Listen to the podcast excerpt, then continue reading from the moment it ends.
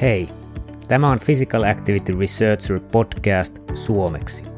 Vankka tiedepohja, käytännöllinen ote ja vieraina kovia asiantuntijoita. Aiheina liikuntaa, hyvinvointia ja terveyttä. Podcastin tarjoaa istumiseen ja aktiivisuuteen erikoistunut Fibion Oy. Terve vaan kaikille. Mun nimi on Olli Tikkanen ja me tullaan keskustelemaan aivoista ja liikunnasta. Miksi ihmeessä liikkuminen on niin vahvasti yhteydessä oppimiseen ja aivojen terveyteen? Meillä on tässä episodissa loistava vieras.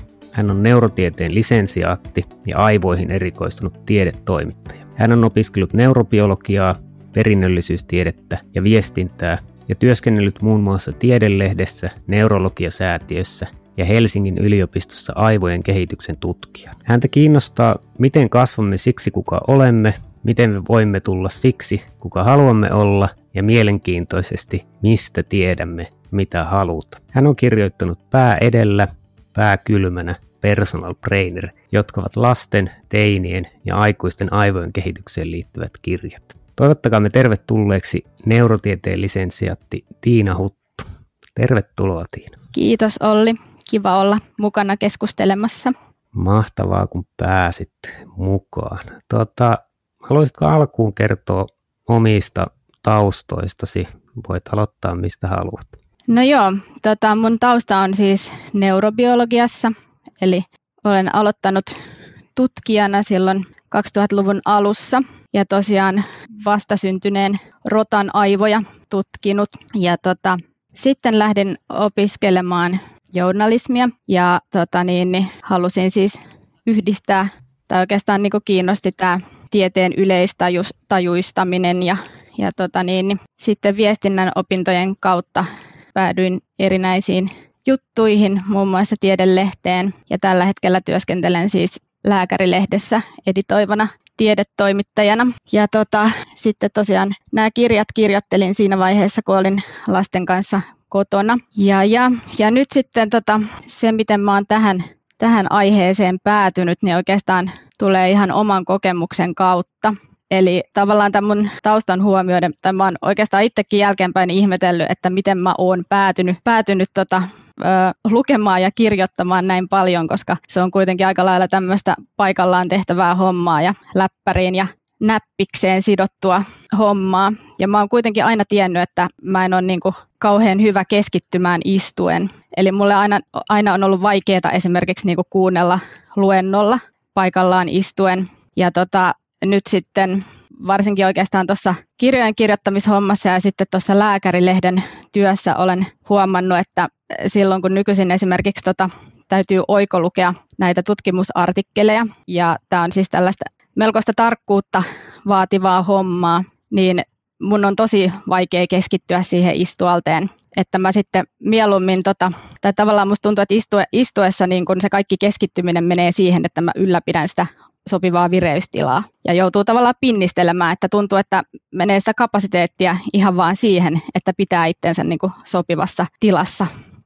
Niin tota, mä oon sitten ratkaissut sen sillä, että kun mä joudun tekemään tällaista tarkkuutta vaativaa hommaa, niin mä sitten printtaan paperit ulos ja silloin kun vielä toimistolla työskenneltiin, niin lähdin sitten sinne käytäville vaeltelemaan. Mä sain töissä lempinimen Rouva Hakkarainen, tämän Mauri Kunnaksen Herra Hakkaraisen mukaan, eli tämmöinen unissa kävelijä hahmo, kun siellä vaeltelin pa- paperit kädessä. Mutta mun, mun aivot tosiaan toimii, toimii silleen, että kun mä askellan hitaasti, niin mulla pysyy se keskittyminen yllä paljon paremmin. Ja silloin ei mene niin energiaa siihen siihen vireystilan ylläpitoon. Ja tota, ähm, sitä kautta sitten tavallaan, ähm, olen, tai tavallaan se niin kuin herätti sitten myös huomaamaan tämän meidän työympäristön ongelmat. Eli eihän meidän aivot missään tapauksessa ole sopeutunut tällaiseen, tällaisiin paikallaolon ja istumisen määriin. Et kun katsoo tota ihmisiä toimistoissa, niin vaikka siellä on sähköpöytiä ja vaikka nykyisin kiinnitetään huomiota, että saatetaan niin kun tehdä taukojumppia ja pitää vaikka kävelypalavereja, niin kyllä sitä istumista kuitenkin tulee aivan älyttömän paljon. Ja se ei tosiaan voi olla mitenkään niin optimaalista meidän aivojen kannalta. Hmm. Niin tota, vaikka tätä istumatyötä pidetäänkin niin kuin saavutettuna etuna, eli se on niin kuin tavallaan koulutuksen tuoma etu, niin jotenkin mä oon ruvennut ajattelemaan, että onkohan se kuitenkin niin kuin yksi ihmiskunnan epäonnistuneimmista kokeiluista ja jopa kalleimmista kokeiluista. Ja sen takia mä haluaisin tehdä niin kuin nyt jotain sen eteen, että tavallaan löytyisi vaihtoehtoja sille jatkuvalle istumiselle. Ja se vaatii aikamoista niin kuin toimistokulttuurin muutosta. Mutta mä luulen, että se voisi tulla nimenomaan sitä kautta, että kun ihmiset tiedostaisi näitä istumisen ja liian paikallaan olon niin kuin kognitiivisia vaikutuksia, niin ehkä sitä kautta voitaisiin sitten siirtyä siitä istumatyöstä liikkumatyöhön pikkuhiljaa. Kyllä, kyllä. Joo, monia, monia juttuja siinä. Tosi mielenkiintoinen, että aloitit, aloitit tutkimuksen rotan aivoista ja sitten siirryit tavallaan opiskelemaan, tai et siirtynyt, mutta aloit opiskelemaan myös journalismia. Ja mun mielestä on tosi tärkeää, että, että tavallaan tutkijat ja tiedettä ymmärtävät, niin yrittää yleistajustaa sitä, että tavallaan nyt Twitterin ja kaiken sosiaalisen median aikakaudella, niin tämä on mennyt vähän, että ne, jotka on vaan eniten äänessä, huutaa koviten siellä, niin saavat sen huomion ja iso osa ihmistä uskoo aika huonolla lähdekritiikillä niitä. Ja onhan monet, monet tavallaan niistä, niin ne on hyvin huijattu tietyllä tavalla. Niin koen, että teet todella tärkeää, tärkeää työtä tavallaan tieteen – yleistajustamisessa. Ja sitten ehkä tuosta pointti, että kunnioitettava teko, että pystyy kirjoittaa kirjat, kun lastet, lapset oli, oli kotona. Ja, ja tosiaan itsekin koen samanlaista, että harva asia niin kuin häiritsee omaa, omaa psyykettä yhtä paljon kuin, että jos on oikeasti pakotettu istumaan pitkiä aikoja, että on, on tavallaan urheilu aina ja aina niin kuin liikkunut, niin se, että kun opiskeluajoista siirtyikin työelämään, niin se sokki, että kun piti istua toimistossa lähestulkoon kahdeksan tuntia päivässä, niin se oli, se oli aika iso. Mutta tota, tavallaan tähän aiheeseen, niin miksi, miksi tavallaan aivot ja asento kautta liikkuminen niin on niin vahvasti yhteydessä? Mistä, mistä tämä tavallaan tämä yhteys tulee? No ihan lähtökohtaisesti se tulee tietysti siitä, että me ei ehkä nykyisin sitä niin hyvin ymmärretä, kun ajatellaan, että kognitiiviset taidot on jotain, nämä on näitä niin kuin aivojen sitä kaikista hienointa osaamista ja korkeimpia aivotoimintoja, mutta kuitenkin nämä kaikki meidän älylliset toiminnot nojaa niin kuin tosi vahvasti tosi vahvasti siihen liikkeiden säätelyyn rakentuneen, rakentuneeseen koneistoon. Eli ja alun perin aivojen ensisijainen tarkoitus on tietty ollut pitää meidät hengissä nimenomaan liikuttamalla meitä kohti ravintoa ja turvaa. Ja sitä sitten pikkuhiljaa niin kuin näiden, tämän saman koneiston päälle on alkanut rakentua näitä muita toimintoja. Ja yhä edelleen se liikkuminen on kuitenkin se, mikä aktivoi tosi laajalti meidän aivoja. Ja tota, äh, ihan sitä kautta tietysti, että kun me ollaan siellä savannilla kehitytty, niin äh, siitä lähtien, kun me puusta laskeuduttiin alas, niin me ollaan ensisijaisesti niin kuin vaelleltu esi- esi-isät on ollut metsästä ja kerääjiä, mikä on tarkoittanut sitä, että, että he on liikkunut paikasta toiseen. Ja liikkuessa nimenomaan aivojen piti silloin olla skarppina, koska silloin oli kaiken näköisiä vaaroja ympärillä. Eli aivojen piti skarpata, että joko löydettiin sitä ruokaa tai ei itse päädytty toisten ruuaksi. Ja sitten toisaalta myös se, että kun liikuttiin ympäri ja kerättiin sitä ravintoa, niin oli hyvä myös muistaa ne parhaat apajat. Eli silloin niin kuin liikkuessa piti olla ensinnäkin tarkkaavainen, piti pystyä keskittyä siihen ympäristöön, huomata kaikki vaarat ja sitten toisaalta myös niin kuin pystyä painamaan mieleen asioita, etsiä uusia ympäristöjä ja muistaa reittejä ja sellaista. Niin sitä kautta on tavallaan aika ymmärrettävää, että, että meidän aivot on niin kuin kehittynyt toimimaan parhaiten, olemaan parhaassa vireystilassa ja ne kognitiiviset toiminnot toimimaan parhaiten just nimenomaan silloin, kun me liikutaan, kävellään paikasta toiseen. Kyllä.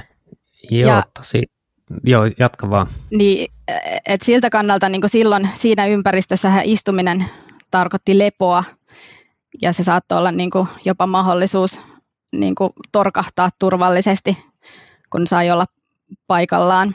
Et se tarkoitti sitä, että silloin ei tarvinnut niin skarpata samalla tavalla. Ja tavallaan meidän aivot ei ole niin kuin, ö, sopeutunut siihen, että ikään kuin istuessa tulee hirveästi uutta tietoa ja että istumisessa, istuessa pitäisi oppia uusia asioita, vaan istuminen on niin kuin aivojen kannalta lepoa. Et sen takia se on melkoinen niin kuin paradoksi, että nykyisin me nimenomaan istuessa niin kuin imetään sitä uutta tietoa tai istuessa pyritään tuottamaan uusia ideoita ja tekemään sellaista, mikä vaatii niin kuin muistia ja tarkkaavaisuutta ja muita kognitiivisia kykyjä. Joo, eli, eli voidaanko me ajatella tavallaan, että meidän aivot on, on niin tilassa, jossa se ottaa tietoa ulkopuolelta, lepää tai sitten tavallaan niin organisoi, yhdistelee sitä tietoa ja tavallaan istumiseen ei liity se tiedon sisään ottaminen, vaan se on joko lepoa tai sitten tavallaan tällaista assosiointia vähän niin kuin, tavallaan unessakin tietysti aivot tallentelee ja poistaa turhia tietoja. Miten se, miten se näyttää tavallaan niin kuin tiedon sisään ja tiedon käsittelyn yhteyden? Jos mä lähestyn tätä sitä, siltä, sitä kautta, että myös, niin kuin, myös luovuus tai liikkuminen on optimaalinen tila myös niin kuin luovuuden kannalta. Eli se on osoitettu monissa tutkimuksissa, että, että tota, nimenomaan tämmöinen divergentti ajattelu, eli niiden uusien ideoiden generointi ja tota, niin, tällainen nimenomaan on parhaimmillaan joko heti liikkumisen jälkeen tai sitten siinä liikkumisen aikana. Tätä tutkitaan esimerkiksi tällaisilla, tota niin, niin, tällaisella testillä, että annetaan joku tietty sana vaikka nyt tiiliskivi, ja sille pitää keksiä mahdollisimman paljon käyttötarkoituksia. Se mittaa nimenomaan tätä divergenttiä ajattelua, niin sille kyllä liikkuminen on hyödyksi. Että myös tavallaan tämmöinen niin asioiden yhdistely, assosioiminen on liikkuessa tehokasta. Mutta tuosta mä en ihan äh, suoraan sanottuna tiedä, että miten sitten istuessa – istuessa tota, niin, tämä sisäinen maailma versus ulkoinen maailma, niin kun, tota, mikä näiden suhde sitten on. Totta kai niin kun, eihän se istuminen sinänsä, jos nyt puhutaan niin kun, kohtuullisista määristä, niin eihän se sillä tavalla ole niin kun, sama, samanlainen asia kuin esimerkiksi tupakan polttaminen, että se on ehdottoman haitallista ja ja sillä niin saman tien aiheuttaa jotain haittaa ja se ei missään tapauksessa ole näin yksiselitteistä, vaan niin kuin kyse on määristä. Eli jos me ollaan hyvässä vireystilassa ja tota niin, niin, niin ei se istuminen mitenkään estä sitä ajatustyötä. Et mä itse esimerkiksi huomaan sen, että mä niin kuin aamupalan jälkeen, kun mä aloitan työt, niin silloin mä mielelläni istun vähän aikaa. Mutta sitten silloin iltapäivällä, kun on syönyt lounaan ja tulee tämä vireystilan lasku, niin silloin mulle on niin kuin kaikista tärkeintä pysyä liikkeessä.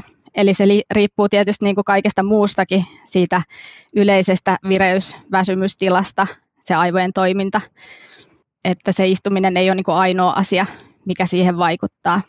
Mutta se voi hyvin olla, että semmoinen istuminen on sitten enemmän tämmöinen haaveellinen tila, että silloin se tota, sisäinen maailma ottaa vallan. Joo, otetaan lyhyt mainos tähän väliin. Yrityksemme Fibion on tosiaan erikoistunut istumisen ja aktiivisuuden mittaamiseen, analysointiin ja muuttamiseen. Me tarjotaan palveluja monille tahoille yksilöstä yrittäjiin ja tutkijoista organisaatioihin. Jos olet kiinnostunut omaa hyvinvointisi ja terveytesi parantamisesta tsekkaa fibion.me eli .me ja opi, miten Fibion motivoi ja opettaa arjen pieniin muutoksiin, joilla on oikeasti iso vaikutus pitkällä aikavälillä. Jos taas työyhteisö hyvinvointi kiinnostaa ja haluat oppia lisää tehokkaasta ja todennetusta Fibion Active Office-ohjelmasta, tsekkaa fibion.fi. Jos taas olet terveyden, hyvinvoinnin tai liikunnan ammattilainen, tsekkaa fibion.pro ja opi, miten sinä voit hyödyntää Fibion analyysiä työssäsi. Fibion liikuttavaa hyvinvointia. Ja takas podcastiin. Kyllä, joo, tosi, tosi mielenkiintoisia. Tuosta sanoit tavallaan, niin kuin, että milloin, milloin haluaa istua ja niin edespäin. Että mä oon itse tavallaan testa, testaillut myös monennäköistä ja tietyllä tavalla, että jos käy aamupäivästä juoksee puolen tunnin lenkin, niin se on mulle tavallaan optimaalinen, että, että silloin mä tavallaan niin kuin mielelläni lepään istuessa, mulla on sellainen rauhallinen olo ja ajatus kulkee vielä hyvin. Mutta sitten jos juoksee niin kuin esimerkiksi tunnin, niin sitten tavallaan monesti väsyttää kovaan ajatustyöhön liikaa, että tavallaan ei jaksa alkaa vähän niin kuin väsyttää, tekisi mieli ottaa päikkärit. Niin mä oon tavallaan löytänyt se sweet spotin siinä, että puolen tunnin aamu, aamuliikunta on hyvä, ja sitten tavallaan mä teen illalla, illalla sitten kovemman reenin, koska silloin ei tarvitse enää, enää ajatella. Onko sulla tästä niin havaintoja, että miten, miten sulla esimerkiksi liikunta vaikuttaa, tai miten se aivojen kannalta tieteen pohjalta vaikuttaa? Öö, no jos mä itsestäni aloitan, niin mulla siis se liikunta vaikuttaa niin kuin ehdottoman positiivisesti, siis tuommoinen kun puhutaan tällaisesta tota, suht kevyestä kävely- tai juoksulenkistä, että mun on niin helpoin keskittyä just liikkumisen jälkeen. Ja sitten mä oon aina ollut sellainen, että mä niin kun mä puhun puhelimessa pesen hampaita, niin mä niin jatkuvasti olen jaloillani. Että se on jotenkin tosi luontaista, luontaista mulle. Ja me varmaan ihmiset vähän niin vaihdellaan tässä, tässä, tai sitä on tutkittukin, että esimerkiksi niin ADHD-ihmisillä tai niin kuin ADHD on, ADHD on jatkumo Eli, meillä kaikilla on niin kuin enemmän tai vähemmän näitä ominaisuuksia, niin erityisesti ADHD-aivoille se liikkuminen on tosi tärkeää. Et sitä on esimerkiksi niin kuin lapsilla tutkittu, että kun lapset pääsee aamulla leikkimään ja tekemään, siis leikkimään sillä tavalla, että he hengästyy leikkiessä semmoista aktiivista toimintaa, niin ADHD-oireet lieventyy ja sitten lasten on helpompi keskittyä ja oppia, erityisesti, erityisesti näiden lasten, joilla on ADHD-riski tai ADHD-piirteitä.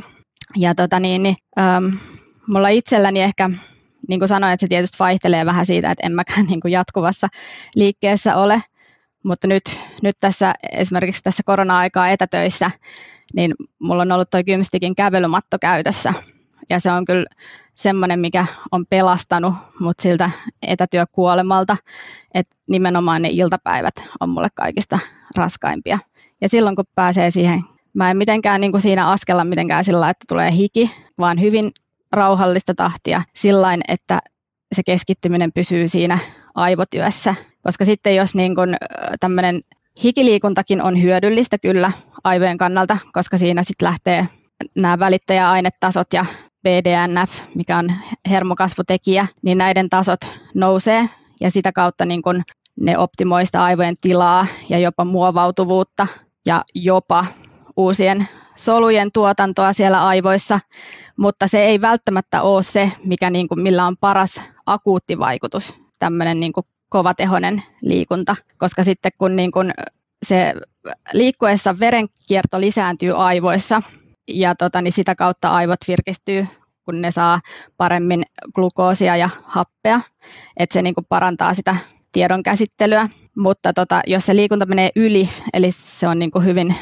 hyvin, tota, hyvin paljon nostattaa sykettä ja vaatii hyvin paljon lihaksilta, niin silloin se verenkierron jakautuminen on vähän erilaista, että silloin saattaakin olla lopputulos se, että, että lihakset vaatii suuremman osan siitä verenkierron lisäyksestä. Eli tavallaan se kovatehoinen liikunta ei välttämättä ole aivojen kannalta niin kuin akuutisti kaikista optimaalisin, mutta pitkän tähtäimen vaikutukset on toki suotuisia sit myös aivojen kannalta sillä hyvinkin ras, rasittavalla liikunnalla. Kyllä, Eli, eli tavallaan tämä mun havainto ehkä, että ei kannata niin päivällä työaikana tehdä niitä kovia reenejä, vaan kannattaa tehdä, tehdä just joko kevyttä arkiliikuntaa tai ehkä kevyt puolen tunnin lenkki, niin se on tavallaan siihen aivojen verenkiertoon järkevää, että jos tekee mäkivetoja, niin luultavasti, luultavasti aivojen niin lyhyellä aikavälillä ei mene hyvin, hyvin tavallaan se tilanne. Joo, näin, näin mä sanoisin, että tämä on myös mun oma kokemus, että se mitä, niin kuin, ää, mitä mä tota, itse ehkä lähtisin tällä tämä mun visio, että istumatyö jää historiaan, niin tarkoittaa just sitä, että niin kun se, työ, se liike yhdistettäisiin siihen työntekoon. Eli että me saataisiin enemmän mahdollisuuksia, että toimistotyöntekijät, tietotyöntekijät sais mahdollisuuden siihen, mikä vaatii sitä toimistokulttuurin muutosta, saisi mahdollisuuden siihen, että niin kuin pystyisi samaan aikaan kun tekee työtä, niin olemaan pienessä liikkeessä. Et mä uskon, että se olisi niin kuin kaikista optimaalisinta sen työvireyden ja tietysti kaiken muunkin terveyden kannalta. Kyllä, joo, toi on, toi on tosi mielenkiintoinen tavallaan nyt kun tässä on ollut korona ja oltu etätöissä, niin itsekin on enemmän pystynyt vielä kiinnittää huomiota siihen, koska on ollut tavallaan itse määräämässä periaatteessa täysin sitä rytmiä, että kalenteri tyhjeni siinä korona-alussa ja sitten on voinut miettiä sitä. Ja, ja mä lähdin tosiaan testaa sellaista, että mä käyn niin kuin tekee pienen jonkunlaisen ulkona kävelyllä tai pienessä sellaisen jumpan kymmeneltä ja kahdelta. Ja sitten tavallaan illalla vielä reenata ja se on ollut mulle aivan, aivan älyttömän hyvä. Nyt on vähän eri, kun on, mä oon täällä Lapissa ja on kovat pakkaset, niin ei kehtaa koko ajan pukeutua ja nähdä sitä vaivaa, mutta silloin alussa, kun oli vielä tavallaan säät, että pystyi vaan niin menee ulos, niin se tuntui tosi optimaaliselta itselle, että missään vaiheessa ei tullut niin sellaista jumia ajattelussa, että koko ajan pysyy, pysyy jotenkin vireystila paljon, paljon ylempänä. Miten, miten sulla itsellä tavallaan tämä korona-ajan rytmitys, kun olet päässyt itse tekemään aikataulut kokonaan, niin miten, miten sun päivät on, niin mikä on ollut se optimi, mitä olet testailuilla löytänyt? No mä kommentoin nopeasti tota sun rytmiä, eikä toi kuulostaa niin tosi hyvältä, koska meillähän on nimenomaan se, tai toi vaikuttaa niin suotuisasti varmaan myös siihen sisäisen kellon toimintaan. Eli tota niin, melatoniini eritykseen ja sitä kautta myös suotuisasti siihen vireystilaan. Eli nehän on ne, ne ajat, kun meidän pitäisi liikkua nimenomaan siinä niin aikaisin aamulla ja sitten siinä alkuiltapäivästä. Ja sitten kun se liikunta tapahtuu vielä siellä ulkona, jolloin siinä saa sen valoaltistuksen, niin se säätää varmaan ihan tosi optimaalisesti sitä sun sisäistä kelloa. Eli siinä yhdistyy se liikunnan hyöty ja sitten sen valon hyöty. Kyllä, jos, jos tähän, tähän kommentoin väliin, niin tavallaan nyt, nyt Lapissa tähän aikaan, jos joku kuuntelee tätä jälkeenpäin, niin on marras se joulukuun vaihe, niin valo on äärimmäisen vähän. Että sanotaan, että edes liikunta ei ole pystynyt sitä mun melatoniinia tässä, tässä säätelemään, että on selkeästi niin unirytmin kanssa, kanssa ongelmia, mutta mielenkiintoista kuulla, että tavallaan toi aamupäivän ja iltapäivän tavallaan liike, liike ulkona kuitenkin ainakin parantaa sitä mun, mun melatoniinirytmitystä. Joo, pahoittelut kun keskeytin. Joo, ja se on mielenkiintoista, että sä oot oman kokemuksen kautta sen löytänyt sen ihan niin kokeilemalla tavallaan tullut samaan tulokseen siinä rytmityksessä. Mulla itsellä ehkä totani, muun perheen rytmit säätelee, on tässä korona-aikaa myös säädellyt omia rytmejä, että en ole ihan sillä vapaasti pystynyt, koska mun se kaikkein tehokkain työaika on silloin, kun lapset on koulussa. Eli tota, kun lapset lähettää aamulla kouluun, niin sitten pyrin pääsemään hyvin, hyvinkin nopeasti tota, kiinni töihin ja tekemään tehokkaasti sen aamupäivän ja alkuiltapäivän. Ja tota, et sen takia mä oon hyvin vähän niin kun käynyt esimerkiksi ulkoilemassa, vaikka tiedän, että se, se tota, tekisi hyvää nimenomaan siinä aamupäivällä tai, tai nimenomaan niin kuin valosan aikaan. Mutta tota, mä oon yrittänyt, yrittänyt pitää verhoja mahdollisimman auki ja sitten, sitten sillä kävelymatolla liikkua. Ja oikeastaan mä en, mä en ole, niin kuin, mulla ei ole kovin säännöllistä rytmiä tässä muodostunut. Et paitsi se, että se iltapäivän uutuminen on se, mikä mulla aina niin kun tulee, ja sitä mä, niin kun se, on, se on se aika, milloin mun ainakin täytyy saada olla liikkeessä, että mä pystyn, pysyn työkuntoisena. Mutta muuten se on ehkä vähän silleen, että välillä istun, välillä liikun ihan sen oman olotilan mukaan. mukaan. Ja tota, se on jännä, miten se, tästä ehkä semmoinen tota flashback tonne niihin kotiäitivuosiin, minkä mä huomasin myös sitten tuossa vuosi sitten eron niin kuin työarjen, työviikon ja joululomaviikon välillä. Eli silloin, kun me ei olla kiinni siinä läppärissä, siinä istumatyössä, niin sitä tavallaan niin kuin tulee aika automaattisesti sitä liikettä paljon enemmän siihen päivään. Et silloinkin kun touhuilen lasten kanssa kotona, niin sitä tavallaan niin kuin ajoittain on ihan automaattisesti jaloillaan. Ja se, mitä mä vuosi sitten huomasin, oli tämä työviikon ja joululomaviikon ero. Eli kun mulla on toi Oura-sormus, niin siitä sitten kun kattelin näitä aktiivisuuksia, niin joululomaviikko, jolloin kaikki urheiluharrastukset oli tauolla, eli ei tullut sellaista niin kuin varsinaista liikuntaa tai sillä harrastettua liikuntaa, niin kuitenkin sitä liikettä kertyi paljon enemmän ja sitä fyysistä aktiivisuutta niin kuin joululomaviikon aikana kuin sitten normaali työviikon aikana. Että kyllä se vaan on se, se nimenomaan se läppäri ja näppis, mitkä meidät sitoo paikalleen. Tietysti niin kuin osalla ihmisistä sit myös niin se vapaa-ajan telkkarin kattominen ja ruudun kattominen.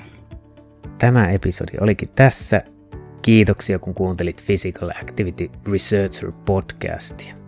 Jos tykkäsit kuulemastasi, niin täppää käyttämässäsi applikaatiossa tilaa kautta subscribe, niin et missaa uusia episodeja. Meillä on todella kovia vieraita tulossa, joten kannattaa kuunnella ehkä toistekin. Ja jos haluat vähän helppiä meitä, niin voit antaa arvostelun podcast-applikaatiossa, twiitata tästä podcastista tai vaikka vinkata kaverille. Kiitoksia ja ei muuta kuin loistavaa päivänjatkoa kaikille.